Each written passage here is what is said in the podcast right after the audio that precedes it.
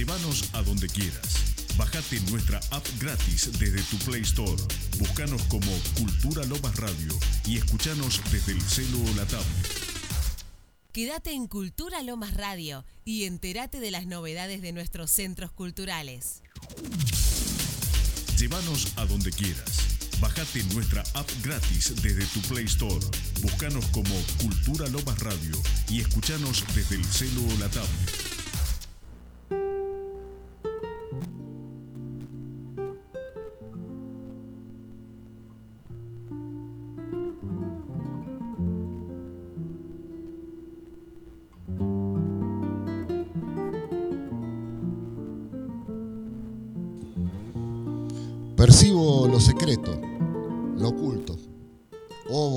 Señores, así somos. Somos mortales. De cuatro en cuatro nosotros, los hombres, todos sabremos de irnos. Todos sabremos de morir en la tierra. Nadie en jade, nadie en oro se convertirá. En la tierra quedará guardado todos nos iremos allá de igual modo. Nadie quedará. Conjuntamente habrá que perecer. Nosotros iremos así a su casa. Como una pintura nos iremos borrando, como una flor. Nos iremos secando aquí, sobre la tierra. Como vestidura de plumaje de ave sacuán de la preciosa ave de cuello de hule. Nos iremos acabando, nos vamos a su casa. Se acercó aquí, hace giros la tristeza de los que en su interior viven. Meditadlo, señores, águilas y tigres, aunque fuerais de jade, aunque fuerais de oro, también allá iréis al lugar de los descarnados. Tendremos que desaparecer nadie habrá de quedar. Dos. Estoy triste, me aflijo. Yo, el señor Nezahualcoyotl, con flores y con cantos recuerdo a los príncipes, a los que fueron, a Tezosomoxtín, a Cuacuautzin. En verdad viven allá en donde de algún modo se existe. Ojalá pudiera yo seguir a los príncipes, llevarles nuestras flores. Si pudiera hacer míos los hermosos cantos de Tesoso Moxtín, jamás perecerá su nombre. Oh, mi Señor, tú, Tesoso Moxtín, así, echando de menos tus cantos, me he venido a afligir, solo he venido a quedar triste. Yo a mí mismo me desgarro, he venido a estar triste, me aflijo. Ya no estás aquí. Ya no. En la región donde de algún modo se existe. Nos dejaste sin provisión en la tierra. Por eso, a mí mismo me desgarro. 3. ¿A dónde iremos? Donde la muerte no exista. Mas, ¿por esto viviré llorando? que tu corazón se enderece. Aquí nadie vivirá para siempre. Aún los príncipes a morir vinieron. Los bultos funerarios se queman. Que tu corazón se enderece. Aquí nadie vivirá para siempre. 4. Yo, Nezahualcoyotl, lo pregunto. ¿Acaso de veras se vive con raíz en la tierra? Nada es para siempre en la tierra, solo un poco aquí aunque sea de jade se quiebra, aunque sea de oro se rompe, aunque sea plumaje de quetzal se desgarra. No para siempre en la tierra, solo un poco aquí. Bueno, esta es una serie de poemas de el rey poeta Nezahualcoyotl.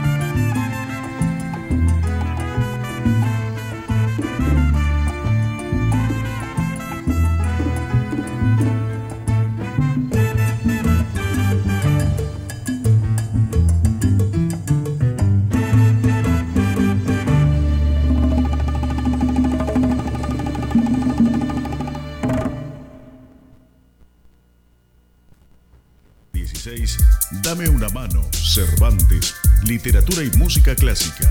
Dame una mano, Cervantes por Cultura Lomas Radio.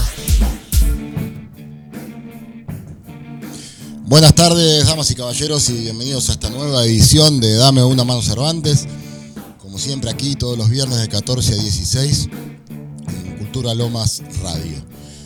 Eh, mi nombre es Leandro Alba y hoy en la operación contamos con, con mi amigo Johnny, que acaba de llegar, apurado, pero llegó justito ahí, en tiempo de descuento. Y también está Lucas, que está, filmando acá. Eh, sacame lindo eh, para, para las historias. Eh, arrancamos el programa eh, con salsa hoy, algo que no es muy común. Debo decir que yo no soy un gran conocedor del paño. Escucho salsa de vez en cuando y tengo etapas en las que, en las que me copo y estoy por ahí una semana escuchando salsa, pero después es que está entre, mis eh, escuchas habituales, ¿no? Pero arrancamos porque hoy cumple años una, una figura muy célebre dentro del mundo de la salsa. Estamos hablando de Willy Colón, cumple 73 años, este, trombonista, vocalista y músico eh, de salsa. Él nació en New York, pero es de origen puertorriqueño. Eh, tocó con las figuras más grandes del, del género, acompañó a Héctor Lavoe, tocó con Celia Cruz, con Rubén Blades, con Ismael Miranda, con Soledad Bravo, bueno, y una cantidad tiene un currículum impresionante. Eh, cumple 73 años, decíamos, y por eso, bueno, arrancamos escuchándolo. Como en algún momento también estuvimos repasando un poco la historia de Héctor Lavoe y pasando sus temas. Hoy le toca a Willy Colón, admirado músico, un tipo súper talentoso, lo que escuchamos. Eh, se llama Camino al Barrio. Lindo título, ¿no? Para un tema. Eh, y bueno, ya ahora nos disponemos a, meternos directamente en, el- tuétano de- del programa de hoy. Antes de escuchar a Willy Colón, me escucharon a mí leyendo algunos poemas de el rey poeta, Nezahualcóyotl, eh, poeta precolombino de las tierras mexicanas, eh, cuando México todavía no se llamaba México. Eh, un poeta que vivió justamente en la etapa previa que llegara la, colonización. Murió 20 años antes de la llegada de los españoles, así que podemos decir que no, no- no opera ningún tipo de influencia española ni, ni europeizante en lo que, en lo que podemos leer, eh, en lo que se conservó hasta hoy, porque en esa época también la poesía era más que nada de transmisión oral y, y lo que llegó es muy poco lo que tenemos, pero es deslumbrante. Eh, ahora vamos a hablar un poco más de él porque además hoy tenemos una invitada especial que es poeta. Eh, es poeta y tanguera, así que se va a quedar a acompañarnos también en la segunda parte del programa. Estén atentos. Estoy hablando de Estela Sanlungo, eh, gran poeta de, mis pagos, de Temperley. Eh, vivimos a unas 15 cuadras de distancia. Hace tiempo que no la veo, pero vamos a estar conversando un poco de todo. Eh, y, y yendo, yendo al tango, ayer tuve la posibilidad de ver un grupo de tango, un trío de tango, que bueno, uno lo conoce por, por gente que, lo nombra, por el boca a boca. Ya tienen más de 20 años de, trayectoria. Y yo conocía un puñado de temas que escuché por, por YouTube alguna vez, porque me los recomendaban algunos amigos. Ya el nombre, hacen una variante de tango humorística, algo que tal vez a veces no, no le cae muy bien a los tangueros más acérrimos, porque parece que, bueno, como decía Piazzolla, en este país se puede jugar con todo, todo se puede tocar, menos el tango. El tango es algo que tiene que permanecer siempre igual. Pero estos señores, comandados por Ofidio de la Sopa, que ese es el nombre que tiene el showman, la cara visible del trío, se llama Ofidio de la Sopa y las cuerdas flojas, así que ya se pueden imaginar un poco por dónde viene eh, la historia. Eh, como decíamos, es un trío que están tocando desde el año 2000. Y bueno, ellos tienen la propuesta de un repertorio de milongas, tangos y valses, eh, donde las letras generalmente apelan a un contenido humorístico muy original. También tocan, lo van matizando con otras piezas un poco más serias, como decirlo, entre comillas. Sí, y variados géneros en versiones criollas, adaptan algunos temas eh, rockeros o luceros. De hecho, ahora vamos a escuchar un ejemplo de, esto que les estoy diciendo. Ayer a la noche, por ejemplo, tocaron eh, esta la de Calle Corrientes de Memphis La Lucera, una versión en milonga muy buena. Con eso cerraron el show. Eh, y después también se apropian de la música de, de algunos tangos muy conocidos y le eh, aplican una, letra nueva a la, usanza de lo que hacen las murgas en carnaval o las hinchadas de fútbol, ¿no? que toman una, música ya conocida y le, le agregan una letra diferente. Solo que hay unas variaciones instrumentales tremendas, porque empiezan a improvisar por la mitad y, por ejemplo, el tango Vieja Viola lo transformaron en Viejo Valiant y el tipo va contando de un auto que tenía, que se lo afanaron y lo encontró desguazado en un baldío. Eh, y bueno, ya se desvirtúa toda la letra original, pero es muy, graciosa. al final después no le alcanza para los repuestos y lo tiene, lo tiene ahí abandonado y se está echando a perder el Valiant. Y el tipo, bueno, va recordando con mucha nostalgia todas las aventuras, todas sus conquistas amorosas que, logró con ese, con ese auto eh, casi legendario. Eh, el cantor y guitarrista Ofidio de la Sopa es un personaje que creó Silvio Cataño bueno, Silvio Cataño es quien se esconde detrás de Ofidio de la Sopa, que está inspirado bueno, en la tradición del cantor de tango con guitarras, de la época de los cantores nacionales, de Gardel, de Corsini, Magaldi, década del 20 estamos hablando, del 20 del siglo pasado. Pero eh, ese personaje trata de alejarse un poco de las luces del centro de Buenos Aires, evoca más bien a artistas periféricos, de cantinas y boliches eh, mucho más que a las glamorosas figuras, estrellas ya consagradas que, tocaban en el centro de la ciudad. Eh, los integrantes del grupo son Cataño, como les dije, que es, composición, voz y la idea original eh, proviene de él. Claudio Secoli toca la guitarra de ocho cuerdas y también compone. Tremendo, tremendo virtuosismo el de este señor. Nunca lo había escuchado tocar. Y Felipe Traine toca el guitarrón. Eh, de esta manera le dan vida a estas entrañables versiones y a estos personajes, porque ellos mismos son unos personajes. Se visten muy a la usanza de aquellos tiempos, de impecable eh, traje o smoking, peinados a la gomina, salen. Realmente es todo un espectáculo ya, ya la imagen de ellos. Y Ofidio de la Sopa es un gran showman, un tipo que va al frente y está, conversa con con la gente, interactúa con el público, hace chistes. Es un tipo muy, muy despierto que maneja, maneja los tiempos del espectáculo. Bueno, conoce el paño al dedillo y se nota. Se nota como el tipo administra los tiempos, cómo va metiendo los temas. Eh, la verdad que me, impactó muchísimo el show de ayer. Yo solamente conocía a Ofidio de la Sopa y sus cuerdas flojas por haber escuchado un puñado de temas en, YouTube y nada más. Eh, y lo recomiendo. Si tienen posibilidad de verlo, saben que se presentan en algún lugar cercano a, sus casas, o, bueno, si tienen que ir al centro, es una buena excusa para, disfrutar del show de Ofidio de la Sopa. Le mando saludos a mi amigo Rolando Pérez, que ayer fuimos con él. Eh, él fue uno de los que más me, insistió en ir eh, y el que me pasó varios temas para escuchar. pero bueno, Estén atentos a, ese nombre, Fidio de la Sopa y las cuerdas flojas. Si todavía no lo escucharon, bueno, es fácil. Buscan en, YouTube y van a encontrar.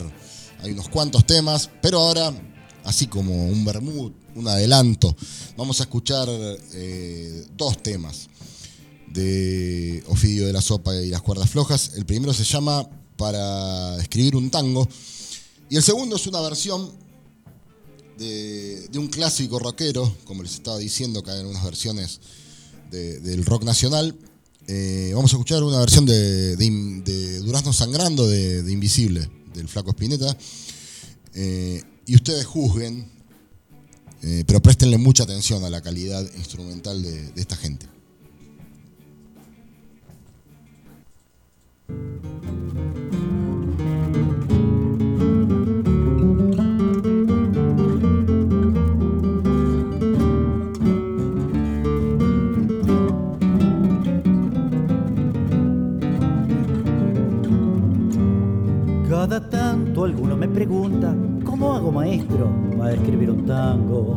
Yo le digo, primero que nada, ponete la pava para unos amargos y matea junto a los malbones donde aquella ingrata le juraste amor. Y si talla un recuerdo fulero, agarras la notebook y escribís en el Word. Y sí, ¿con qué querés escribir? farol y adoquín infaltables, zaguán y percanta también. Alma criolla, garufa y purrete, ponelos tranquilos que son un sostén. La viejita percal tiempos viejos como más te guste, vas y lo pones. A la Bartola, chamullero y chanta son la garantía de versos fetén. Como ojo maestro para escribir un tango, anda preguntando algún gil dos por tres. Yo le digo pensando por cuatro, grita Buenos Aires y medio hit tenés.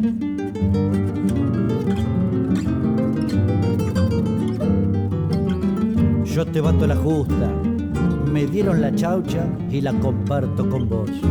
Porque nací en Corrientes y Esmeralda y me crié en la esquina del Herrero. Por eso tengo el corazón mirando el sur y el alma de bandoneón.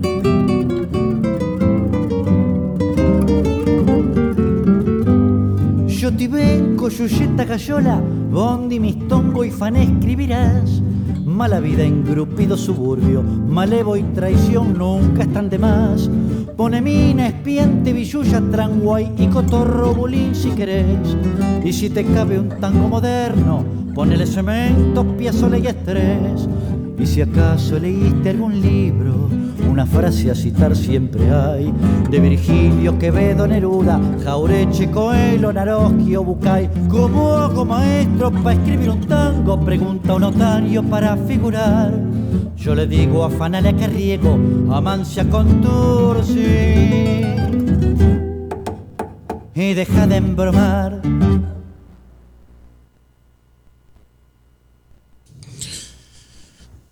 No acabarán mis flores, no cesarán mis cantos. Yo, cantor, los elevo, se reparten, se esparcen, aun cuando las flores se marchitan y amarillecen. Serán llevadas allá, al interior de la casa del ave de plumas de oro. He llegado aquí, soy Yoyonzin, solo busco las flores sobre la tierra, he venido a cortarlas Aquí corto ya las flores preciosas. Para mí corto aquellas de la amistad. Son ellas tu ser, oh príncipe. Yo soy Nezahualcoyotl, el señor Yoyontzin. Ya busco presuroso mi canto verdadero. Y así también busco a ti, amigo nuestro. Existe la reunión, ese ejemplo de amistad. Por poco tiempo me alegro, por breve lapso vive feliz mi corazón en la tierra. En tanto yo exista, yo, Yoyonsin, anhelo las flores, una a una las recojo aquí donde vivimos. Con ansia yo quiero, anhelo la amistad, la nobleza, la comunidad. Con cantos floridos yo vivo. Como si fuera de oro, como un collar fino, como ancho plumaje de quetzal, así aprecio tu canto verdadero. Con él yo me alegro. ¿Quién es el que baila aquí, en el lugar de la música, en la casa de la primavera? Soy yo, Yoyonzin. Ojalá lo disfrute mi corazón. Nezahualcoyotl.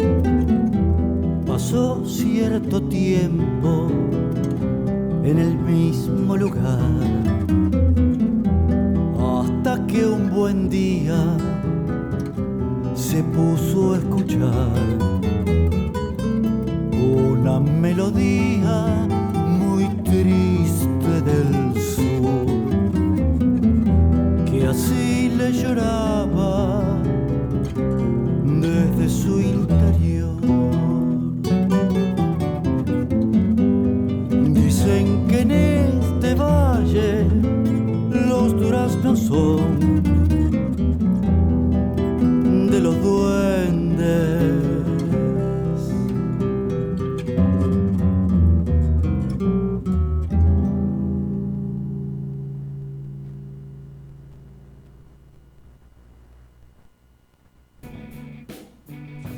Bueno, continuamos con Dame una mano Cervantes. Escuchamos dos temas del trío tanguero de Ofidio de la Sopa y las Cuerdas Flojas. lo fuimos a ver anoche con un amigo. Espero que lo hayan disfrutado. Eh, investiguen un poquito de, este grupo porque la verdad que vale mucho la pena. Sobre todo la manera como trabajan el humor eh, en relación al tango y cómo se apropian algunas melodías y, y las utilizan para su beneficio y nuestro beneplácito.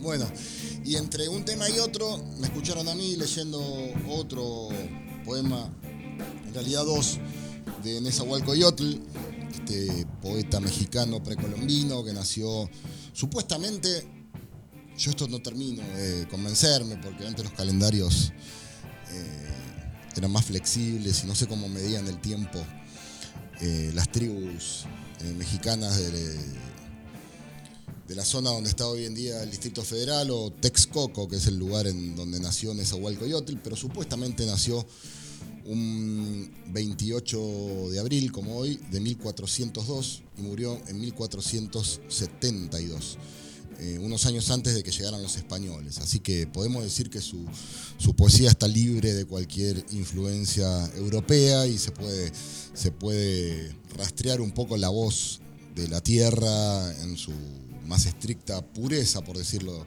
de alguna manera. Habla mucho, como se habrán dado cuenta por lo que leí, de, la finitud de la vida y qué es lo que nos espera más allá de la muerte. Eso es una temática, una, temática que aparece bastante en, la poesía náhuatl eh, y que también desde acá recomendamos si tienen ganas de interiorizarse un poco en la poesía náhuatl, busquen en, en las redes que hay bastante material.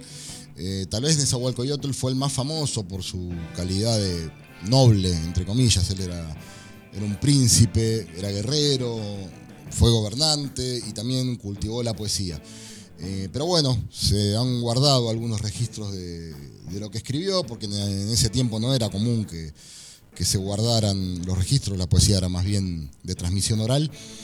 Eh, y de alguna manera eh, recordando a Nezahualcóyotl y homenajeándolo, eh, estamos haciendo extensivo este homenaje a, a, toda la gente que se dedica a, este berretín de la poesía. Y yo ya, se, ya les había anticipado que teníamos una invitada eh, muy especial en ese sentido, una poeta y vecina que ya está en nuestros estudios. Parece, parece, que estaba arreglado porque cayó justo en la mitad del tema, no tuvimos que hacer ruido ni nada.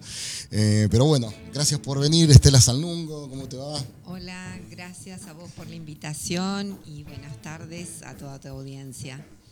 ¿Cómo, ¿Cómo, fue eso? Viniste medio a las corridas, ¿no? Porque estabas dando clases. Sí, porque soy docente claro. y entonces estaba, salí de una clase, planifiqué todo como para Gracias. Para para llegar. Gracias por el esfuerzo. No, es un gusto. Te moviste para hacer todo el, Es un gusto. el no, no. enroque. Sí, pero desde el placer. Gracias, muchas gracias. La verdad que es un, un placer y un honor tenerte acá. Eh, no sé por dónde empezar, pero bueno, empecemos por el comienzo. ¿Vos eh, sos eh, nacida en Temperley? o- Yo soy nacida en Lomas de Zamora. En Lomas. En Lomas de Zamora. Bien. En el centro de lo- en- en la antigua clínica Texidó de Lomas de Zamora. Ah, sí, sí, sí. Así Bueno. que soy bien lomense. Cuando tenía 11 años me operaron de, de peritonitis en la Texidón. Ah, mira. Estaba medio de urgencia Sí. y... mirá, Sí, guardo- es, una, es, un, es un ámbito como muy conocido, por eso lo nombro, porque eh, Medio Lomas nació en la Sí. clínica Texidó. Eh, y soy temperlina por adopción. por adopción. Y vivís a la vuelta de la cancha de Temperley. Vivo, sí, A vivo cuando, cuando, cuando gritan los goles, los- lo- está la, la barra brava en mi living Claro, gritando. porque encima la entra- hay una entrada que es por, por Vicente, Por Vicente López. es la, la calle de tu casa. Claro, sí, sí, sí, sí, estamos muy ahí, muy, muy, muy al toque. Bueno, ¿y en qué andás ahora? Sé que estás ahí trabajando un libro o que ya está listo. Me dijiste que. Porque, bueno, también Estela, eh, digamos, entra justo en el formato de este programa porque la segunda parte siempre hablamos de tango y ella también es una profesional de- del asunto. Eh, en, eh, es, es coreógrafa y bailarina, así que vamos a poder conversar. Más bailarina que coreógrafa. Bien. Porque lo de, lo de bailarina lo practico, el tango se practica, el- la danza del tango social se practica todo el tiempo. Ahí te voy acá a en Buenos Aires. preguntas porque a mí me gusta mucho el tango, pero eh, tengo una parte que está vedada que es la danza. A mí me gusta mucho, eh, soy de estudiar mucho la lírica y la música, pero y voy a milongas, pero nunca bailo la verdad que me siento un- una especie de espantapájaros ahí. O, o si vamos al mago de Oz, más el hombre de lata. Bailando tango. Nunca fui bueno para, para la danza, pero bueno, ahora te voy a preguntar un poquito más. Bueno, dale. Eh, ¿Y querés que te cuente un poquito en Sí, relación a, a- Bueno, eh, hace muy poquito presenté mi quinto libro, que se llama Casa de Buey, que es eh, que tiene un, está premiado por el Fondo Nacional de las Artes. Es la segunda vez que el fondo premia Sí, porque tu primer libro también, ¿no? Claro, mi primer libro es Primer Premio Fondo Nacional de las Artes 2012 y este es mención honorífica Fondo Nacional de las Artes 2021. Ah, mira. Y salió, eh, bueno, a fin del 2022, lo acabo de presentar en Buenos Aires, lo presenté hace menos de un mes y, y bueno, y estoy estrenando eh, este nuevo libro que es el quinto eh, de, de mi producción eh, y, y con mucho gusto, ¿no? Con mucho gusto de hacerlo. ¿Siempre escribiste? Desde- Sí, siempre escribí. ¿Desde chica? eh, sí, Sí. sí, más o menos, sí, sí, desde chica. Pero bueno, en algún momento de mi vida eh, empecé a hacer talleres y bueno, Claro. y ahí es cuando el taller te abre. El taller sirve, ¿viste? El taller. Sí, Yo empecé sí, sí. con a hacer talleres con Jorge Cabrera, que es Ah, eh, en la zona es. Claro, éramos, eh, éramos muy jóvenes. Jo- Jorge y yo éramos los dos jóvenes. En algún momento él estaba a cargo del taller acá en el Museo Americanista hace unos años, antes de la pandemia. Claro, bueno, pero yo te estoy hablando de hace mucho, mucho, mucho tiempo atrás, en los años eh, 80, eh, que éramos. eh, Jorge era joven y yo también. Este, Una y pregunta, porque esto a veces se lo pregunto a, a- a poetas que tal vez lo llegaron a conocer. Hay un poeta que yo admiro mucho y no lo llegué a conocer y me, porque me llegó tarde. Él falleció en el 2015 y en una de esas, lo, lo llegué- porque Cabrera me dijo que lo conoció. Eh, Hablo de Julio Félix Rollano. no, no lo, cono- no lo conocí. Ah. ¿De Banfield? Sí, Ah, no, no lo conocí. Seguro que Jorge, bueno, Jorge es muy conocedor, así que. Eh, a mí me gusta mucho y siempre trato de. Ah, lo voy a buscar. cosas acerca de él. lo voy a buscar. Yo lo conocí por Jorge Bocanera, él me regaló Claro. libros, me dijo, sí, tenés que leer a este. Ah, vamos a. va, sí, esas recomendaciones sirven un montón. Eh, parece que era muy bastante tímido, de hecho no hay casi nada en vos buscás en las redes y hay muy poco material. Hay Ah. un solo video donde aparece recitando un poema y después hay dos o tres notas, pero no hay, no hay prácticamente Libros de él no se consiguen. Sí, los libros. Ah, sí. los libros sí. Yo tengo unos cuantos Ah. que fui eh, de a poco los fui usados, no no, no sé si se, si Claro. se reeditaron, pero Eh, pero para mí fue su descubrimiento fue una especie de, milagro ahí. qué bueno, qué bueno, hay que, hay, que, hay que indagar por ahí. Sí, sí, sí, sí, sí, sí. Sé que tenía un taller, por eso te pregunto, un taller que se llamaba eh, eh, José Pedroni, acá en la zona ah, claro. de Lomas, y sé que estuvo al frente de ese taller durante mucho tiempo. Por eso te preguntaba. no, no lo conocí. Bueno.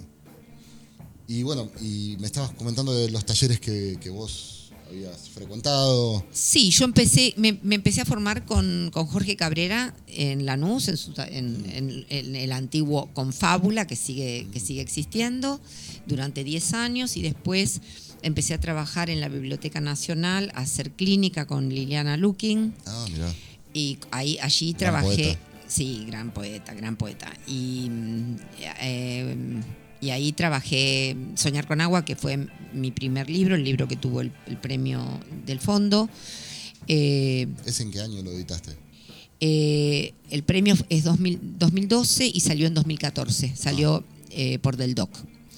Y, mi segundo libro, bueno, pasaron algunos años. de alguna manera, bueno, ese premio me sirvió como para comprometerme, como para entender que yo ahí tenía que trabajar que no que tenía que trabajar, que tenía que volver, que sentarme y, trabajar y, creer en, mi propia, mis propias posibilidades. Y bueno, entonces eh, en, 2018, cuatro años después, eh, salió Los días del buitre, por la mariposa y la iguana. Y dos años después, en 2020, en plena pandemia salió Los hijos de la jauría. En estos dos libros, en estos dos libros, bueno, en estos dos libros varió un poco la, orientación de la temática, ¿no? Porque tienen más que ver con lo social. Sí, sí. El, segundo y el tercero, Los días del buitre y Los hijos de la jauría, son dos libros fuertemente sociales, políticos, si se, si se pudiera decir. Eh, eh, pero siempre poesía, ¿no? Claro. Siempre, siempre poesía, siempre poesía. Y bueno, sí, hay un, un, cambio de eje en relación al primero. Bueno, es decir que lo, que lo que pasa nos, nos atraviesa a todos, poetas y no poetas, y los poetas tenemos la posibilidad de ponerlo en palabras. Bueno, esos dos libros los trabajé con, Claudia Massim y el primero, de, el primero de ellos, Los días del buitre, lo presentó Claudia en el Centro de la Cooperación ah, y lo prologó y el siguiente, eh, Los hijos de la jauría, eh, también lo también sí ahí te lo traje. Eh, también lo prologó Claudia. Eh, una experiencia no escribir escribir poesía con, con, esta o sea parada en lo social no y que no y que no deje de ser poesía. Claro. Ese es un punto. porque además te también te obligó a asumir un desafío porque eh, si, si, habías tenido éxito con el primero, tal vez lo más cómodo hubiera seguido mantenerte en ese registro. Claro, claro. un premio y ya más o menos. Pero asumiste. Fue un desafío. El, desafío Fue un desafío, pero. Eh, por un lado fue un desafío y por otro lado fue una necesidad. Había que. De, por algún por algún lado hay un poema de uno de esos libros que dice por, por algún lado tiene que eh, tiene que sangrar creo que dice tanto callarnos o sea, tanto callarnos por algún lado tenía que, tenía que salir. Eh, y, bueno, me gustó hacerlo, me gustó ir por, ir por ese lado y sobre todo el desafío fue eh, escribir social sin que se convirtiera en panfletario, ¿no? Eso, ese, es el, ese es el, esa fue creo la gran, la gran enseñanza, Que tomé de la, de la propia situación. La situación me puso allí y y bueno, eh, eh, fue un aprendizaje que fui haciendo mientras, mientras escribía y corregía y editaba. Y bueno, haberlo hecho con Claudia, que es una de nuestras mayores poetas, fue me, dio la, también la seguridad de que bueno, por ahí estaba yendo bien. Estos dos libros fueron, em, fueron eh, reconocidos por el Consejo Deliberante como de interés municipal. Ah, me habías comentado eso. En su momento. sí, sí. sí. Y el siguiente, también ahí vuelvo a cambiar el eje, porque el siguiente es Herley. Herley es eh, mi barrio de infancia, porque si bien nací aquí en el centro de Lomas de Zamora. ¿Naciste en Herley? Claro, y es el barrio de mis abuelos, así que Ah, Herley es, es eh, mi Como infancia. saborido. Ah, claro. Herley, el- sí, sí, hay mucho. ge- sí. Eh, el corazón mirando al sur, ¿no? Sí. Bueno, Eladia Blasquez Eladia vivía, Herley. Vivía exactamente en el mismo barrio de mis abuelos, a dos cuadras de la casa donde vivían mis abuelos, así Ah, que es bien bueno. el corazón ¿Y la mirando. ¿La llegaste a conocer? No, no, porque bueno, ella, ella dejó Herley en algún momento de su Claro. juventud, Sí, sí, antes de ser famosa, ella no estaba en Herley, pero la familia de ella eh, seguía allí, según me contaban, ¿no? Eh, y bueno, en Herley también, ahí eh, eh, entro en un terreno que, o sea, el terreno de la rememoración. eh, es un terreno donde hay que andar también con cuidado. Bueno, en la poesía siempre hay que andar con Sí. cuidado, porque siempre uno está, eh, siempre se está, mm, eh, está corriendo el riesgo de, de bandearse por Claro, lugares, estás caminando en, por el- lugares. en el filo, ¿no? Sí, yo digo que, yo digo que especialmente la poesía social y la poesía amorosa Sí. eh, es como estar caminando por una cornisa con, Sí, con sí, sí. taco, con taco aguja, con tacos Tienen- altos, porque Tienen su peligro. porque estás Constante. siempre al borde. Sí. Y, y bueno, Vos que contabas que hiciste el taller con Liliana Lukin, ella tiene algunos eh, libros de poesía amorosa o erótica y lo maneja muy bien muy ese bien. registro. Sí, Pero retórica tam- erótica. También estás trabajando en un borde en el que podés caer en la, desde la cursilería a, Al algo a- a lo pornográfico, amarillo, algo- sí, totalmente. Estás en un lugar muy, muy... Hay muy poco espacio. Muy acotado y, y- y- por eso mismo también muy hermoso. Claro. porque eh, eh, no hay lugar eh, para pisar en falso. Claro. Eh, en esos, en- en, eh, le- por lo menos me pasó en los dos libros sociales y, y de alguna manera también cuando uno rememora tiene es muy fácil caer en lugares comunes, la rememoración. Sí. Eh, y bueno, ahí salió Herley, que lo corregí con otra diosa enorme, eh, una cordobesa que ya no está con nosotros, que fue Susana Cabucci. Ah, Hermosa. Falleció este año, ¿no? Susana? Falleció el, año pasado. El Sí, año hace pasado, poco, hace poco. Sí, sí. Eh, bueno, Herley lo, lo corregí en pandemia con Susana. Mm. Y, y también fue otro, otro aprendizaje para mí, ¿no? Haber, haber, este, haber trabajado estos libros con, con grandes eh, poetas. Así que cuando empecé con Casa de Buey, que también cambia el eje, también vuelve a cambiar el eje. y- Acá es donde me dijiste que había, había algunas alusiones tangueras. O- No, o en, algo en, que estás preparando en lo que estoy trabajando Ah, ahora, trabajando- que ah. también es distinto. O sea, todos los libros son distintos. Casa de Buey es un libro muy íntimo que, eh, si bien eh, es un libro acerca de, de la soledad eh, y del, y del desamor, donde también hay que andar con cuidado, porque el riesgo, eh, el amor y el desamor son ámbitos donde se puede meter la pata muy, muy fácilmente. Sí. Muy fácilmente uno pisa en falso. Sí, sí, sí. sí. Uno anda por la cornisa con tacos altos. Así que mm, eh, sí, em, Sobre todo si tal vez algún, alguna herida amorosa Claro. está, está todavía reciente. Y- Lo que siempre aconsejan es que deja que cicatrice y escribí más adelante porque... claro. Claro, porque sí, en caliente, Sí, en- es- en, caliente es bueno, hay, hay un libro, hay un libro de ese tipo que todavía no salió, que es La Estación del Sol Oblicuo, que ya está cerrado, pero que digamos que sangra más. Este es un libro que sangra menos y tiene alguna cosita, Me gusta ese, una cosita con lo tu erótico. definición, sangra más o sang- Sangra otro menos. Este sangra menos, pero y, y tiene algo, o sea, un, er- un, un erotismo muy sutil. O sea, muy, el que busque erotismo no lo va a encontrar Claro. porque, porque realmente. Pero es mu- eh, sutilmente hay, sutil- como detrás de bambalinas. Claro, y a veces en el, mismo manejo del lenguaje hay... Es en el manejo del lenguaje. Una, erotización. Es ahí. Creo que Octavio Paz decía eso. Es ahí. La poesía que decía que la poesía era la, la erotización de la, de la palabra, ¿no? Eh, Sí, y, y sí, es, también es un desafío mantenerse en ese, sí. en ese límite, ¿no? Casa de Buey tiene en ese sentido algo más que ver con eh, mi primer libro, con el, con el libro premiado por el fondo, que es Soñar con Agua. Mm. Ambos libros andan por- desde, otro- desde lugares diferentes, pero, pero tienen cierto nivel de convivencia uno con otro. Y lo- los el primero y el quinto. Me llaman mucho la atención los dos títulos, el del primero y el de este último. Soñar con agua y casa Sí. de buey. Eh, no lo pensé. A ver, eh, eh, en realidad lo que me han dicho es que, y yo tampoco me había dado cuenta, porque uno escribe sin darse, sin caer en la cuenta de algunas cosas, Sí. es que eh, los, eh, los días de los buit- buitres, jauría, buey, siempre animales Ah, por claro. ahí, ¿no? Eh, no, lo, no lo había, no es algo que yo lo hubiera hecho desde desde un lugar consciente. Es más, si hubiera sido consciente no lo hubiera hecho. Pero bueno, ahí se coló. Eh, tendría que pensar lo que hay entre, mm, entre soñar con agua y la casa del buey.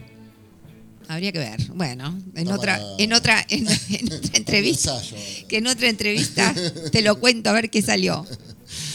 Y bueno, tú también te dedicas a la docencia, como diciendo, Sí, profesora de inglés. soy profesora de inglés y sigo ejerciendo. Eh, y soy coreógrafa, pero no ejerzo. Y Eh, ¿De manera particular en tu casa o estás recorres colegios? No, no, ya, no, ya no, Ah, ya no, eso lo hice muchos años y Más ya, lo, y ya lo hago más tranquila. Pero bastante activa ahora, porque con la pandemia todo se había parado, Claro. pero ahora todo el mundo necesita, La gente quiere hacer cosas. necesita saber dónde poner el auxiliar y entonces vienen a buscarme a mí. La gente quiere hacer cosas. Sí, es verdad, los talleres también, los talleres literarios eh, tienen mucha más afluencia de público que antes de la pandemia. Claro, antes, mira, yo antes de la pandemia eh, coordinaba, eh, en 2020, cuando empezó la pandemia, estaba coordinando dos talleres en Adrogué, dos talleres presenciales. Bueno, el, uno de ellos se convirtió en virtual y el otro se, se deshizo, porque la gente que no se avenía a la virtualidad Claro. quedó en el aire. Así que cuando volvimos, eh, los virtuales quisieron seguir siendo virtuales y los presenciales, bueno, se, se- se está, se, se como que es el grupo está volviendo de a poco, de a poco. Ya tenemos un lindo grupo en Adrogué, en Landa Sabarís de Adrogué. Ah, claro, yo estuve a punto de, Sí. empezar con uno para adolescentes, pero la verdad que la convocatoria no... Que adolescentes es más difícil. complicado, Es sí. más difícil. También en, un momento empecé acá en la biblioteca Gutiérrez, pero después eh, tenía tres chicas, eh, ya empezó una a faltar y con dos personas solas se No, complica un necesitas poco. El de adultos sí funcionó, después de la pandemia empezó a andar mejor, porque antes eh, se andaba entre cuatro o cinco integrantes y ahora somos 11. Ah, es un buen número, Sí, lindo número, que- y lindo se tra- número. Y se trabaja muy bien. Estamos trabajando mucho con Juan Rulfo últimamente. Ah, bueno. que me vuelve loco. Gustazo, gustazo. Sí, ¿Qué, ha- qué hacen? ¿Narrativa y poesía? sí. sí. Bueno, yo también. Pero- y cada vez que me meto con el mundo Rulfo es como que me absorbe. Claro, sí, Una sí, cosa. sí. Lo hablaba ayer con un amigo que también es escritor y hay cosas que. Bueno, te queda la idea que no hay, no hay manera de decirlo mejor que como lo está diciendo ahí, ¿no? Claro. Eh, la economía de recursos, eh, la palabra justa siempre. Sí, pare- pare- es, narrativa que parece poesía Sí, de alguna manera. Sí, sí, sí. De hecho, no, no, no. Estoy muy. Hacía años que no lo leía y estoy volviendo con todo. Volví a ver la película. Bueno, estoy- Claro. estoy con todo. Claro. Eh, ya me estoy por, por cambiar el apellido y ponerme Páramo. Claro. Claro. ¿Y tenés ganas de leernos algo? Sí, cómo no. Eh, lo que vos decías del libro que. Puedo empezar por algo, por algo de la Ah, de, de la zona sur, de Herley. Ah, qué bueno, qué bueno. ¿Algo futbolero te gusta? Sí, sí, sí. Bueno. Ahí casi todos son de Racing o de Independientes, por esa zona. Así es. O- yo no voy a revelar, yo no voy a revelar, pero bueno, el poema se llama Avellane- Avellaneda. El abuelo tenía la costumbre de tararear el tango Adiós muchachos con la letra cambiada. Nosotras admirábamos la fortaleza de sus brazos, las mangas de la camisa por arriba del codo en pleno invierno, la rigurosidad al disponer las herramientas del galpón. Los domingos de tarde, cuando las nenas de seis años jugaban a tomar el té con las visitas, él me llevaba a lo más alto de la platea vitalicios, desde donde los hombres se veían minúsculos alrededor de las banderas. Cuando se terminaba el primer tiempo, el abuelo sacaba del bolsillo un billete marrón que me sobraba para una tableta de sufler más grande que mis dos manos juntas. Cada tanto la voz del estadio decía informa Casa Muñoz y yo me concentraba en escuchar porque debía ser algo importante. El tono del regreso era una incógnita, pero a veces el abuelo cargaba las tintas en once perros, once caballos u once presos. Mm, qué bueno ese final, ¿eh? Me veo un poco. No, no logré adivinar a qué. Nadie equipo adivina. Nadie adivina. Debe estar, la clave supongo que está en Casa Muñoz, pero. Yo creo que en las dos canchas debían las dos decir canchas informa Casa Muñoz, pero bueno, este, es algo que yo lo dejo sin decir para que. Uf. Para que Me despertaste recuerdos a mí, porque mi viejo era hincha de Independiente y solía llevarme a la cancha de Independiente. Y. la doble visera de cemento. Claro, me acordé de un montón de cosas. Después ya, bueno, desde que él falleció ya hacía años que, que no íbamos a la cancha, pero bueno, a Temperley lo sigo, lo sigo siempre, pero a la de Independiente hace más de 20 años que no voy. Eh, ahora, bueno, estoy un poco atento a esta colecta que se está organizando por los problemas financieros del club, que vi que está siendo bastante exitosa. Pero el Mm. no final sé, me, me hizo no acordar. sé si es muy exitosa, pero bueno, ya se verá. Veremos a dónde va a parar eso. Siempre hay. Eh, voy final con otro llamó- de, de Herley, ¿te parece? Me, me llamó mucho la atención el final, cuando es ah, 11 perros, Sí. 11 caballos u 11 pre- así decía el abuelo. Mi viejo también utilizaba mucho la palabra perro. Estos son unos 11 perros, Era- 11 Cuando se perros. enojaba era, Sí, era sí. tremendo. Y bueno, eh, yo en esa época fue una época medio gloriosa porque me llevaba a ver a- a- al Bocha, jugar al Bocha. Y, y si bien yo eh, después eh, me hice mucho más hincha de Temperley, el Bocha siempre fue mi ídolo. Claro. Bertoni Bocini, la dupla, las paredes. Qué lujo, ¿eh? Bueno, voy con Dale, dale. otro más, de, también de Herley. Este es el único poema de Herley que tiene alusiones políticas. Octubre del 55. La primera puntada en el vestido de novia de mamá se hundió en la tela una tarde de junio mientras la Fuerza Aérea bombardeaba la plaza. Las tías habían elegido una organza finísima que formaría onditas de godet en la pollera forrada de tafeta. Una tarde soñada de principios de octubre, mi madre y su vestido flamearon en un vals cuyo estribillo preguntaba ¿por qué te niegas al olvido?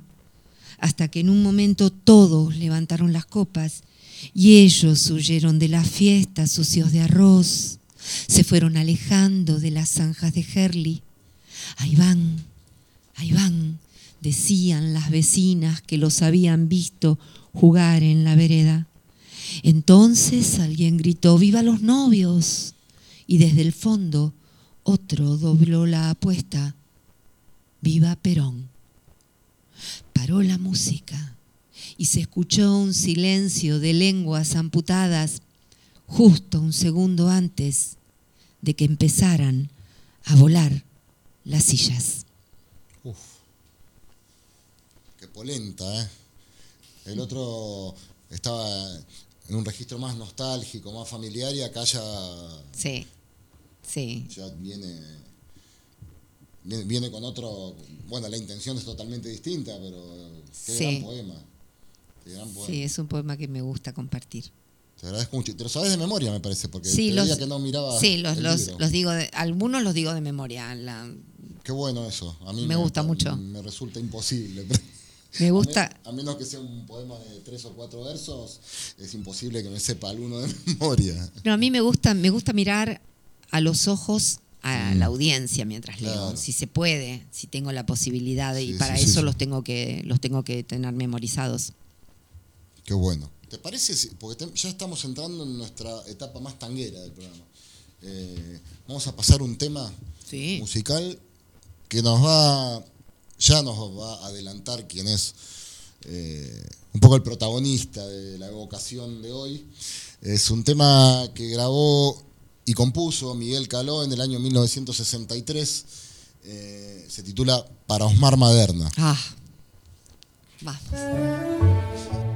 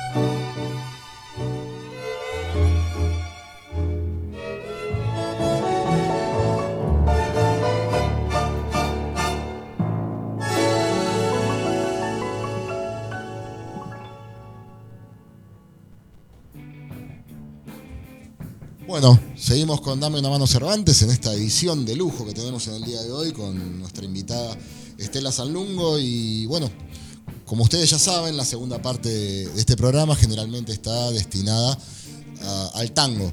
Y entramos eh, con una orquesta de lujo, con la orquesta de Miguel Caló, que en algún tiempo fue rebautizada como la Orquesta de las Estrellas, que tenía unas figuras en tocaba el bandoneón Rovira, Domingo Federico, tocaba Armando Pontier, tocaba Enrique Mario Franchini, tocaba Maderna el piano, bueno, era como la escaloneta más o menos. Y, y las voces. Y las voces. Raúl Verón. Raúl Verón para mí es. Iriarte.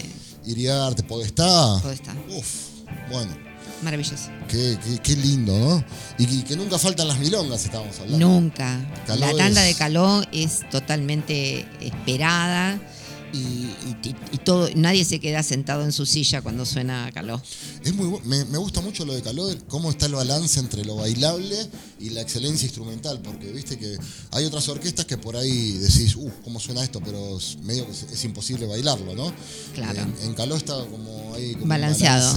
A mí me gusta mucho, mucho, mucho Caló. Es una de mis favoritas.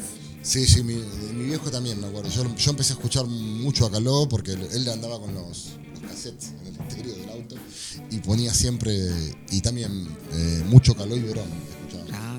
Era como la dupla. Caló y Verón y Caló y, Caló e Iriarte, también. Son dos duplas maravillosas. Qué lindo, qué lindo. Bueno, y Osmar Maderna, que fue su pianista durante, durante unos cuantos años, hasta que después hizo su, su orquesta propia, con la cual no hizo tantas grabaciones porque desgraciadamente lo sorprendió la muerte un día eh, un 28 de abril justamente, no recuerdo el año, pero él tenía, creo que no había cumplido, faltaba, creo que tenía los 40, yo creo que tenía 33 años, Omar Maderna cuando, eh, claro, nació el 26 de febrero de 1918 y murió el 28 de abril del 51, 33 años tenía, todas las cosas que nos perdimos, ¿no? Murió esto es una curiosidad, porque él se dedicaba a la aviación y había salido con, con, su, no, sé qué tipo de avión piloteaba ese día, pero desde el aeródromo en Monte Grande, que no sé dónde estaba en aquellos tiempos, y volvió. Y cuando volvió se cruzó con alguien que lo conocía, que también tenía un avión, y lo desafió a hacer una especie de unas, piruetas aéreas y unos ejercicios, podríamos decir, poco convencionales, entre comillas, eh, para divertirse un rato. Y andaban volando sobre el cielo de Lomas de Zamora cuando se produjo el accidente. Parece que los dos aviones se tocaron y cayeron y bueno, eh, cada avión tenía dos, eh, dos tripulantes y fallecieron los cuatro, entre ellos Osmar Maderna, que bueno, como dijimos, tenía apenas 33 años, este, este pianista tan fino, ¿no? Decían el Chopin del tango, por esas composiciones con tanta influencia de, música romántica. Eh, y, esta, y también esta, este, este berretín que tenía con el cielo, ¿no? no solo por la aviación, pero sus temas más famosos, Lluvia de Estrellas, Concierto en la Luna, Escalas en Azul, no sé, tiene varias eh, pero bueno, desgraciadamente eh, podríamos contar con muchísimo más material de Maderna, pero se nos fue demasiado temprano. Era oriundo de Peguajó. Eh, ahora vamos a seguirlo escuchando. Pero le quería preguntar también a, a Estela acerca de, bueno, el asunto más milonguero.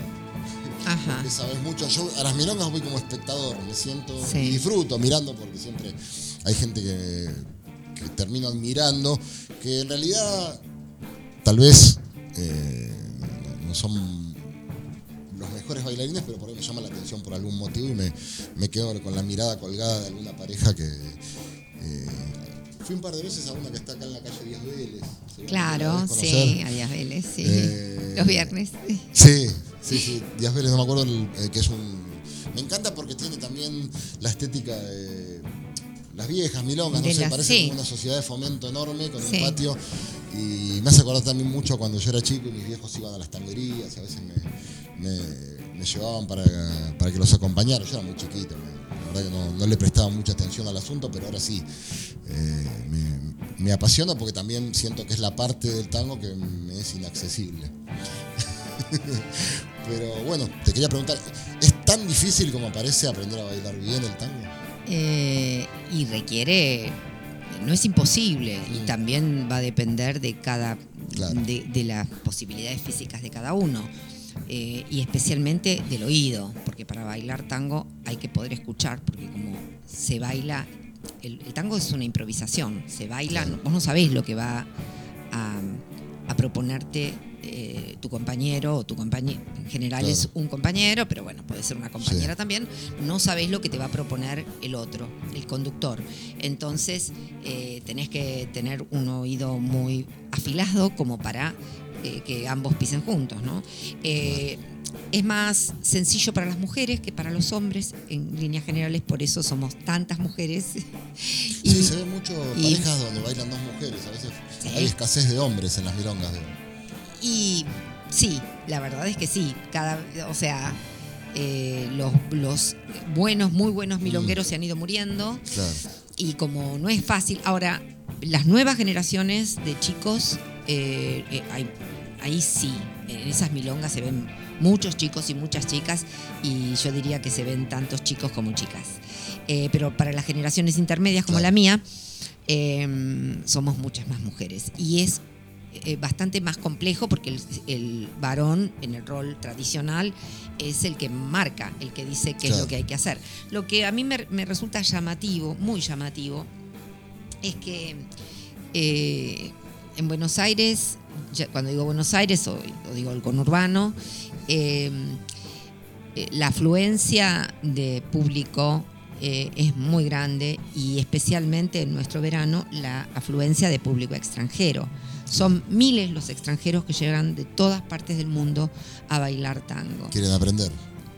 No, ya ya- saben. no, no, no quieren. Ya vienen habiendo aprendido con los mejores profesores argentinos que están en Europa y en todo el mundo. Con lo cual es fácil comprender que el fenómeno del tango, que ha sido, eh, el, el cual se intentó eh, a partir del año 55, votó un, un- un, eh, un esquema como para que el tango eh, ya no se escuchara más, y así fue. Sí, hubo, hubo Al punto. el ambiente político propició eso, ¿no? Justo estamos Desde- hablando del fue, una, dec- 55. fue una decisión política. Mm. A partir del 55 fue una decisión política que el tango dejara de, eh, de protagonizar, porque claramente un pueblo que tiene un. ah, que está eh, tan eh, fuertemente arraigado a, a una identidad es muy difícil de dominar. Entonces, Claro. seguramente había que ir por ese lado, ¿no? Claro, porque estaba ganando, seguía ganando Y si no se, si no se, ah, de alguna manera había que, había que hacer para que, para que eh, este pueblo se deprimiera y fuera cada vez menos el que había sido. Entonces, eh, incluso se destruyeron las matrices del tango de Odeón y RCA, Claro. fueron destruidas. Lo que llama mucho la atención es que tantos años después veamos cómo el mundo entero sigue viniendo a Buenos Aires a bailar y, y no vienen, a- algunos ven- vienen a aprender, pero la mayoría ya sabe bailar y baila tan bien como cualquier porteño o porteña o bonaerense, como- como en mi caso. Eh, así que los que intentaban eh, eh, que el tango muriera, la verdad que no les, no les salió bien, No les porque salió el bien. tango está muy vivo. son los mismos que después proscribieron el carnaval.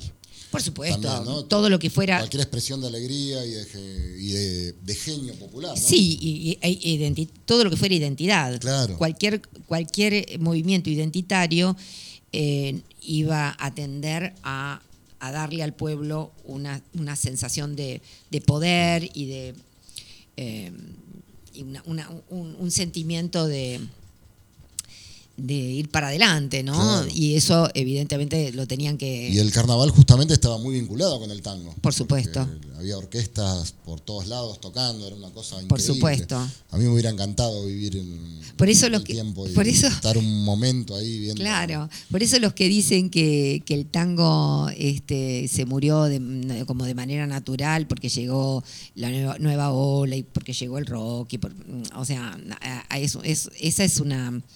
eh, u- un análisis muy superficial que yo respeto, pero que, pero que no se atiene al hecho histórico que está documentado, ¿no? Mm. Y si pensamos que el tango estaba en el cine, en el teatro, en la gráfica, eh, en la radio, por supuesto, no había televisión todavía, pero, en la, pero, pero la radio era, y en las milongas, y, y- y bueno, y, la- en- y en los clubes de barrio, o sea, no había ningún ámbito en donde el tango no estuviera.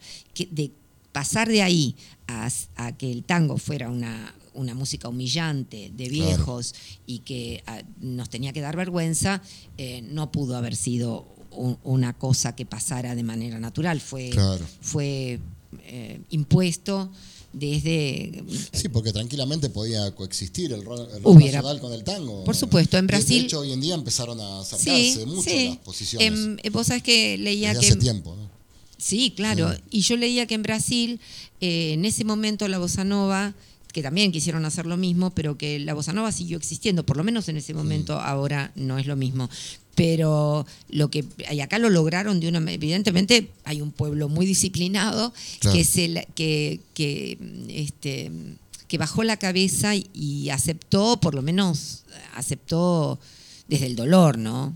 Pero, eh, pero a lo largo del tiempo, el tiempo marca y muestra como n- eh, nosotros mismos por ahí nos cuesta un poco, pero los extranjeros se vuelven locos. Sí, sí, sí, Entonces el mundo se vuelve loco. Sí, sí, sí. Ahí hay algo importante. Totalmente, sí, sí, hay algo que, que- que mueve, que conmueve, ¿no? Que está. Y que, es, y que es de lo más genuino que tenemos, por eso hay que, hay que defenderlo. Bueno, escuchamos algo más de música, ¿te parece? Por supuesto. Ahora vamos directamente, escuchamos eh, hace un rato a Caló homenajeando a Maderna. Ahora vamos a escuchar a Maderna directamente haciendo uno de sus temas más conocidos, que es Concierto en la Luna.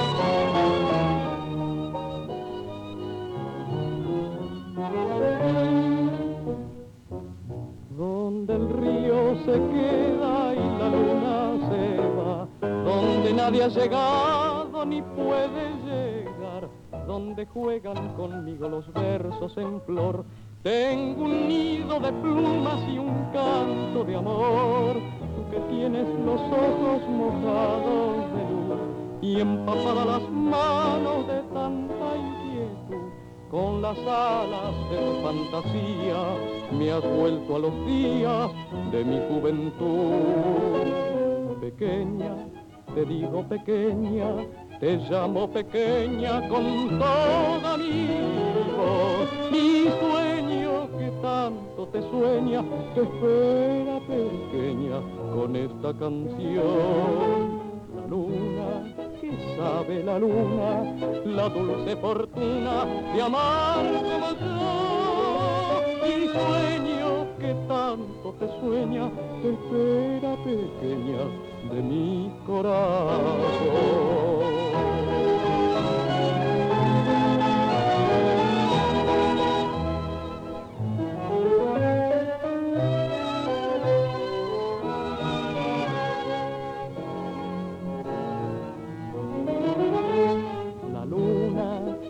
Sabe la luna, la dulce fortuna de amar como yo. Mi sueño que tanto te sueña, te espera pequeña de mi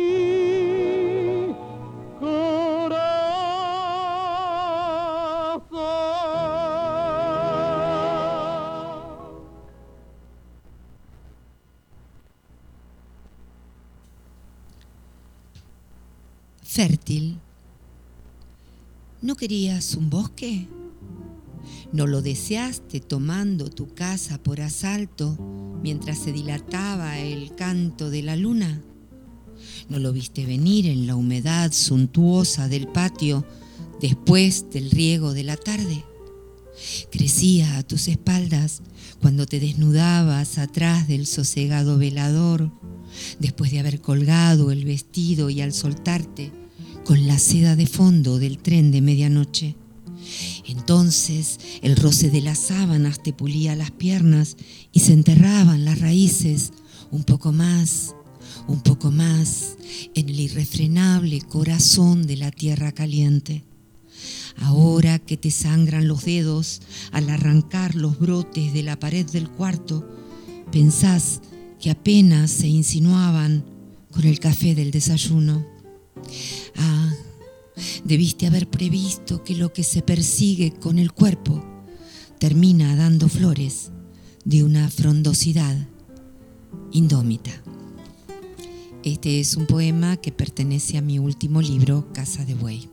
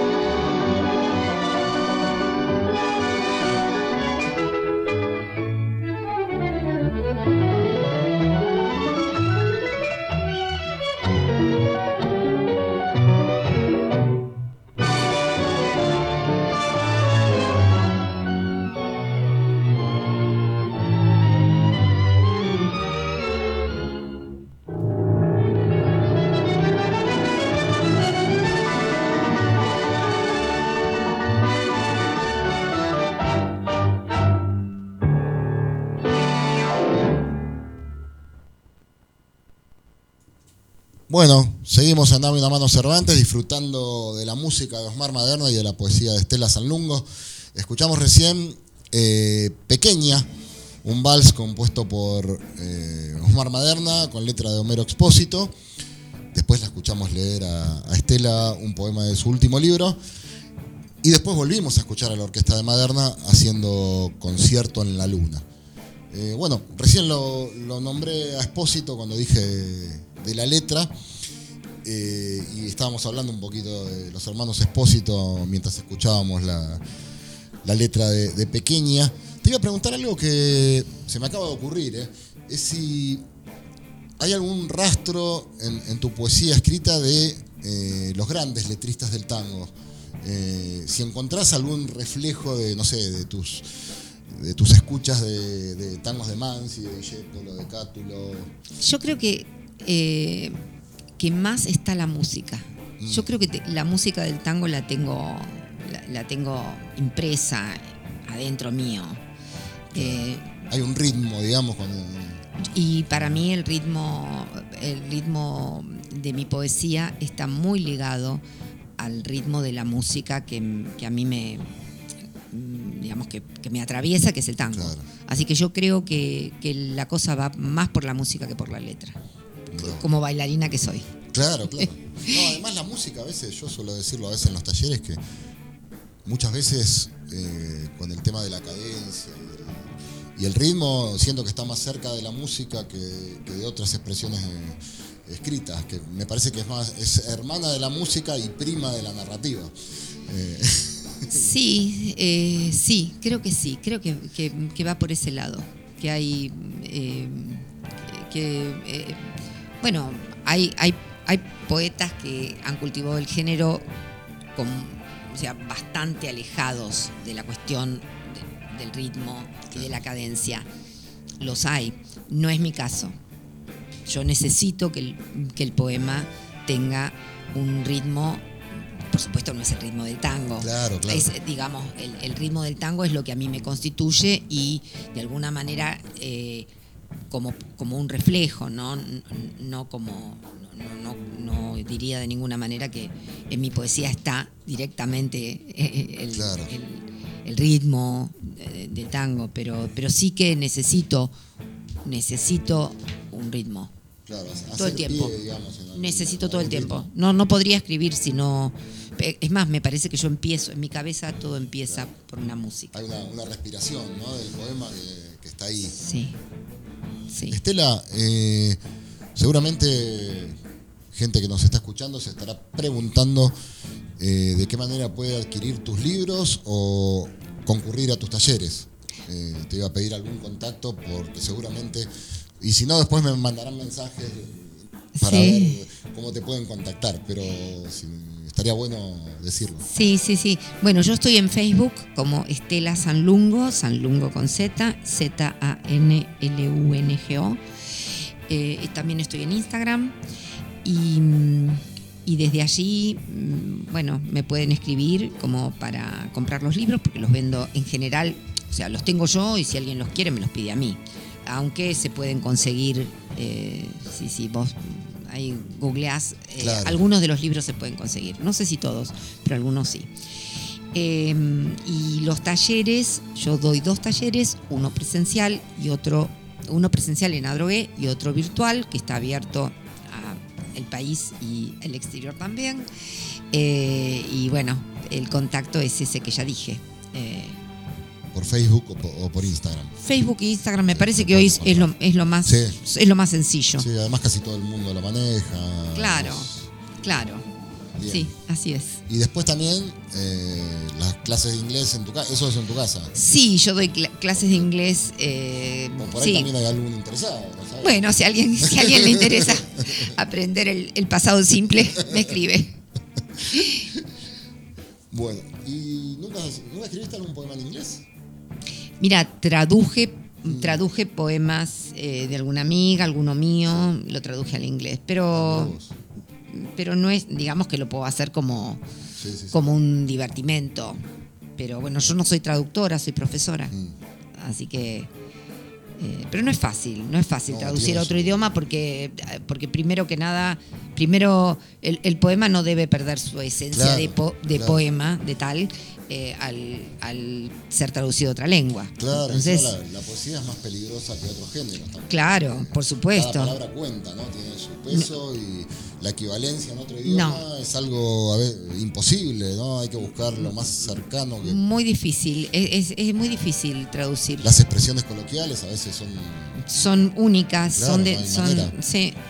Eh, no, así que no- lo he hecho, no digo que no, Sí. pero, pero no es mi, no- es por ahí Sí, donde- es un, por donde voy. Es un trabajo delicado ese, Sí, por decirlo de alguna manera. sí. Eh, y bueno, te iba a preguntar también acerca de, de cuáles para vos son las orquestas que más te gusta bailar. Ah, Porque me imagino que hay estilos totalmente diferentes, no es lo mismo bailar a Di Sarli que bailar a Biaggi. claro. Se me ocurre. Claro, sí, bailar, bailar es hermosísimo. Eh, bueno, eh, hay orquestas muy populares como la. Me gustan, me gustan las orquestas populares. Me gusta Tanturi, Ah, mira Tanturi. Campos, Sí, Tanturi. Castillo. La orquesta Los Indios. ¿A la orquesta Los Indios? Los Ah, Indios, mira. sí. Eh, eh, y también me gusta mucho bailar a De Angelis de acá, de, que- Uh, de nuestro, vecino. nuestro vecino eh, banfileño, El Colorado. el Colorado de Banfield. Eh, me gusta mucho, me gustan mucho los valses de, de Angelis con sí. Dante y Martel. Uh, Esos, Cuando cantaban a dúo. esos dúos me, me- me encantan. Y, lo- y son muy milongueros, son muy, mm, muy están, vienen muy bien para, para bailarlos. Debe ser uno de los dúos que más quedó en la memoria de la gente, ¿no? Eh, Sí, Dante y Martel. sí, me parece que, es de- que, Eh, bueno, no hay sé, a otros, mí- pero es ese es un dúo Junto con por ahí Marino y Florial Ruiz, que también. Sí. Pero debe ser uno de los más. más fuertes. Sí, sí, más reconocidos. Tal vez la gente, cuando nombra a un cantor que le gusta, por ahí no aparecen Dante y Martel, pero cuando te viene a memoria un, un dúo, Claro. es como un ensamble. Claro, que es lo- claro. se te cruzan enseguida ellos dos. Claro. Y bueno, y me gusta mucho de Agostino Vargas Uy, también. qué lindo, qué lindo. Yo creo que, yo te digo la verdad, eh, excepto las orquestas de los 60 que no me, no, o sea, no me resultan tan, a- al, tan al oído, que a mucha gente le gusta muchísimo, Sí. pero las orquestas de, del, del 40, de los 50, algunas del 30, Claro. la- las, este, las, la- algunas viejas orquestas del 30 me encantan también. Sí, de hecho, bueno, Darienzo comenzó en los 30 Sí. y Pichuco debu- debutó en el 37. Bueno, claro, ¿qué, decir de Pichuco, Sí. no? Es, esas, esa tanda de, de milongueando en el Sí. 40, y esas, esas tandas son imperdibles, imperdibles. Y el estilo, bueno, el estilo inimitable de, de Pugliese también, que también Claro, y, y cuando suena esa Pugliese, síncopa. eh, cuando suena Pugliese en las milongas, no lo baila todo el mundo, ¿eh? No lo baila todo el mundo porque hay que, hay que saber bailar Pugliese. Eso es lo que se dice, que Sí, para bailar mi- Pugliese hay que, hay que escuchar muy bien los silencios. Claro, eh, y hay que cambiar Tiene- de, hay que cambiar de ritmo. eh, hay Claro, que- maneja unos énfasis de rato, después cae en un. exactamente, hay que, no se puede bailar todo igual. Tal vez como Darienzo es más Claro. ahí más Claro, requiere. Hay que estar muy atento y, y si no conoces el tema, te la regalo, porque no sabes en qué momento va. Claro, bueno, pero los que estamos los que estamos en las milongas cono- Sí, ya conocemos, ya ya- conocemos, entonces este, vamos con la Sí, la verdad es que yo no sé, no, no- creo que no podría decir este, es eh, tal orquesta no no me gusta. A ver, eh, estoy pensando. Eh, el pibe de la paternal, ¿cómo se llamaba? Ah, Fresedo. Fresedo. Fua, es maravilloso. sonaba eso. También maravilloso. Década, década del 20, década del 30 estamos hablando. Década, sí, década del Sí. 30 más bien, porque en el 20 hasta el 24 no, no, no- pero década del 30 Sí. Fresedo, un estilo Muy elegante. elegante. Sí. Tocaban con, con Sí, con sí, sí, ves smoking fotos, o- sí, sí. Parece tremendo. Sí. Una elegancia. Sí. El, el- tal vez, ¿sabes que no me gusta mucho? Me, me gusta Pugliese instrumental. No me gusta Claro. tanto Pugliese con, el, con cantor. Ah, mira vos. No me gusta tanto. Me gusta el pugliese instrumental. Además, Sí, los de los 50, Pavadita. Uh, Malandraca. Ma- Sí, todos Uh, esos eso- maravillosos. Esos maravillosos. tangos son. Sí. Bueno, ni hablar de, de la yumba, ¿no? Claro, bueno. Es sí. casi el himno El himno. El himno. tremendo. Eh, mirá vos. mirá claro, en los 80 también empezó, en los 80, en los 60 que me decías, también empezó a a haber una orquestación diferente, ¿no? Porque uno escucha a veces Sí. eh, que empezaron a meter algunas eh, flautas traversas y algunos instrumentos. No, eso es más de los 70. Estaba pensando en Garelo, por ejemplo. Ah, hermosura, Eh, Garelo. hermosura, ah. pero para- Claro, pero no era, no pero no, es, bailable, no es ¿no? milonguero, no. A Garelo lo vi muchos años eh, eh, dirigiendo la orquesta de tango de Buenos Aires, Claro. Garelo y García. Claro, tocaban en el Teatro Alvear. En yo el Alvear, yo iba, Al mediodía, yo iba al mediodía porque Sí. trabajaba al lado de, Ah, mirá trabajaba bueno. al lado del San Martín, entonces nos cruzábamos. A veces un tiempo en el San Martín estuvieron, en el Ah, San Martín y en el. Alvear Sí, a- sí, al mediodía y era maravilloso. Sí, era gratis. Gratis, maravilloso, al- maravilloso. he ido cuatro o cinco veces, por lo menos. Yo iba, he ido, ido durante años, Mirá en los, vos. en los 80. Mirá vos. Maravilloso. Oh, qué lindo, qué lindo, qué linda charla. Eh, bueno. Eh, ah, y te iba a preguntar un poquito más de este, de este libro que estás preparando. Eh, si tenés idea de cuándo va a estar listo, cuándo vamos a poder. Eh, o si vas, o si publicaste algo en tus redes sociales de, se Sí. acceder a, a un, a un spoiler, como se dice ahora. Sí, sí. Eh, eh, estoy trabajando en un libro que vuelve a tener que ver como Herley, pero de distinta manera, entrando por otro lado, mm, porque Herley es mi infancia que puede, eh, puede extenderse a la infancia de cualquier, de cualquier persona del conurbano, más o menos que comparta una cuestión etaria. Pero en cambio este nuevo libro, que todavía no tiene título, eh, no es un libro en el que yo esté presente, no, no es un libro, eh, pero sí es un libro que, que tiene que ver con, eh, con, con- con ese, con, e- con esos tiempos, con esa...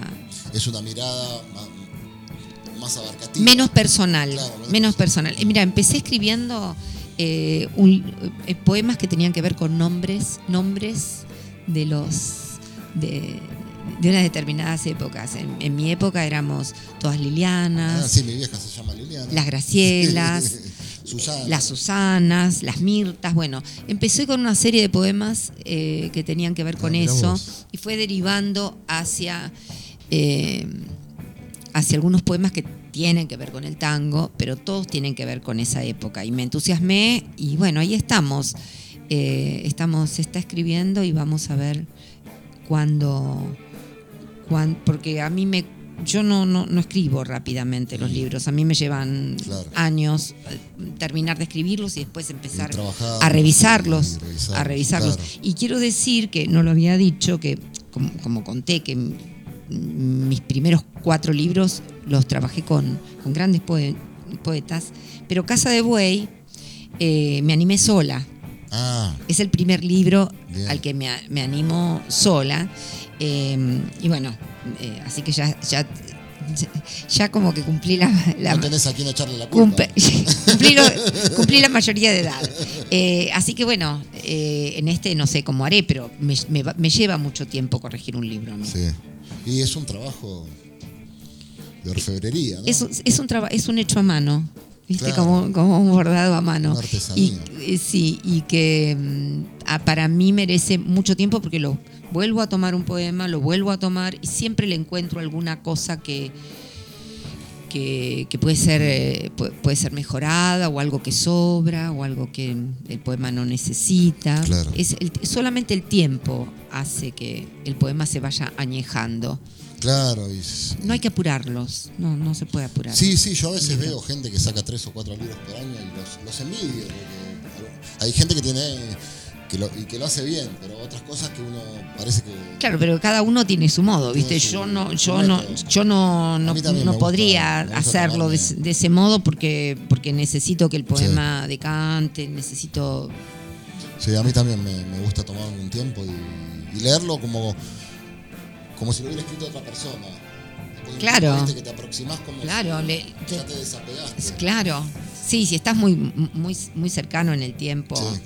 eh, es muy difícil poder ver qué es lo que al poema le sobra. Tiene- es como que te enamorás de tu propia, Claro. de tu propia escritura y eso no, no, no colabora. Claro, claro, claro, por supuesto. Así que bueno, ya estaré Bueno, dando novedades de ese libro. Novedades. Tengo un título en la cabeza, pero, pero todavía no lo puedo Bien. poner en la lengua. Mantengamos el suspense. La lengua amputada, como dijiste en el poema. Ah, Bueno, y estás yendo a la Feria del Libro el jueves. Sí, el jueves estoy yendo a la Feria del Libro con acá cordialmente invitada por la gente de Lomas de Zamora. Eh, Yo también voy, así que vamos. ay, nos vamos a ver de ahí. excursión. Nos vamos de excursión en la combi. Con, Con bu- de- buñuelitos. Eh, bueno, sí, un gusto de, ir a la- de estar en la Sí, feria sí. y Tengo entendido que vamos a ir al stand de la provincia de Buenos Aires. Qué lindo, eso me gusta. eso es lo, lo que anduve escuchando por ahí. Ya voy a contar el viernes próximo cómo, cómo resultó la, la experiencia. genial. Eh, bueno, Estela, estamos casi promediando lo que sería el cierre del programa. Yo te quería pedir eh, si nos podés leer un poema más antes de despedirnos. y después vamos a despedir con un tema que seleccionaste vos. Ah, Eh, y, ah, y te iba a preguntar por qué seleccionaste ese tema. Se- el puntazo por porque el puntazo, el puntazo es para bailar, es para milonguearlo, eh, para milonguearlo De punta a punta. de punta a punta. El puntazo es, es, es- es- y es instrumental, Claro. es un tango instrumental. Acá, eh, lástima que no sé bailar, sino. Pero si no salíamos ahí al señor- el programa bailando. estudio, arriba de la mesa del. Sí, arriba de la mesa. Bueno, ¿y Bueno, ¿qué nos vas a leer? de los hijos de la jauría, los hijos de la jauría. Otra vez han venido a dormir bajo el alero frente a la ventana. Desde adentro espiamos. A veces nos reímos de cosas que no sabemos explicar. Genuinamente nos reímos, como haciendo de cuenta que hay un incendio, pero en alguna parte vieja de la casa que se desploma y carga el aire de una arena que no termina de matar. Entonces barremos los escombros, nos achicamos, llevamos inventario de lo que va quedando en pie. Los animales afuera se arriman entre ellos cuando se hace de noche. Esa facilidad para enroscarse y contagiar la idea de un cuerpo duro plegado sobre sí. Estos no son de acá, no son como el perdido que esperaba a su dueño y le mojaba de baba la camisa. Estos no temen nada, toman la calle como propia y de día se van. Siempre hay algún vecino que arrima un plato con las obras de anoche. Será por eso que vuelven al tinglado o por si llueve. Tampoco hay que ser perro para reconocer por el olor los días que se vienen. Algunos ya van sobre los huesos, se refriegan los lomos hasta que sangra o deja de picar. Yo me traería uno, le pegaría un baño, que se quedara sentadito en el porche mirando a los de enfrente con el pescuezo un poco erguido y rascara la puerta para entrar a dormir. Ahora seguro están haciendo tiempo en el semáforo, donde los autos se detienen con las puertas trabadas y ellos aspirarán profundo el aire o lo que tengan en la mano, volverán al alero cuando no quede nada por morder, por perder, lo primero que pase. Wow. Bueno. Me dejaste un poco sin palabras. Tremendo poema, ¿eh? Bueno, Estela, eh, ante todo yo te quería agradecer tu visita acá a Cultura Lomas Radio. Sé que tuviste que hacer algunos movimientos en, en tu rutina para poder estar presente hoy y lo valoro mucho. Eh, espero que en algún otro momento, cuando salga el libro nuevo, vengas a presentarlo. Y bueno, fue un placer, la verdad, porque recorrimos un espectro de poesía, tango y todas las cosas que nos, nos apasionan y bueno, hasta el barrio, ¿no? Que compartimos un poco el terruño, digamos. El agradecimiento es mío poder venir y hablar de mis dos pasiones, de la poesía y del tango. Em, así que agradezco el espacio, la posibilidad de decir, lo agradezco mucho. Bueno, bueno, hasta la, hasta la próxima. Hasta la próxima. ahí.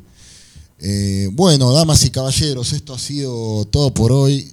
Dame una mano Cervantes. Volvemos el próximo viernes a la misma hora, de 14 a 16. Y nos vamos a despedir con el tema que seleccionó Estela, El Puntazo, interpretado por la orquesta típica del señor Juan D'Arienzo.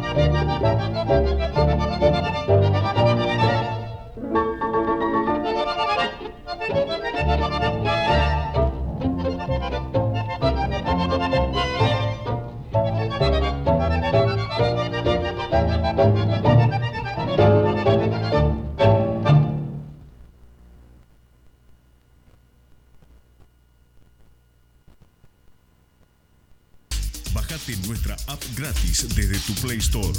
Búscanos como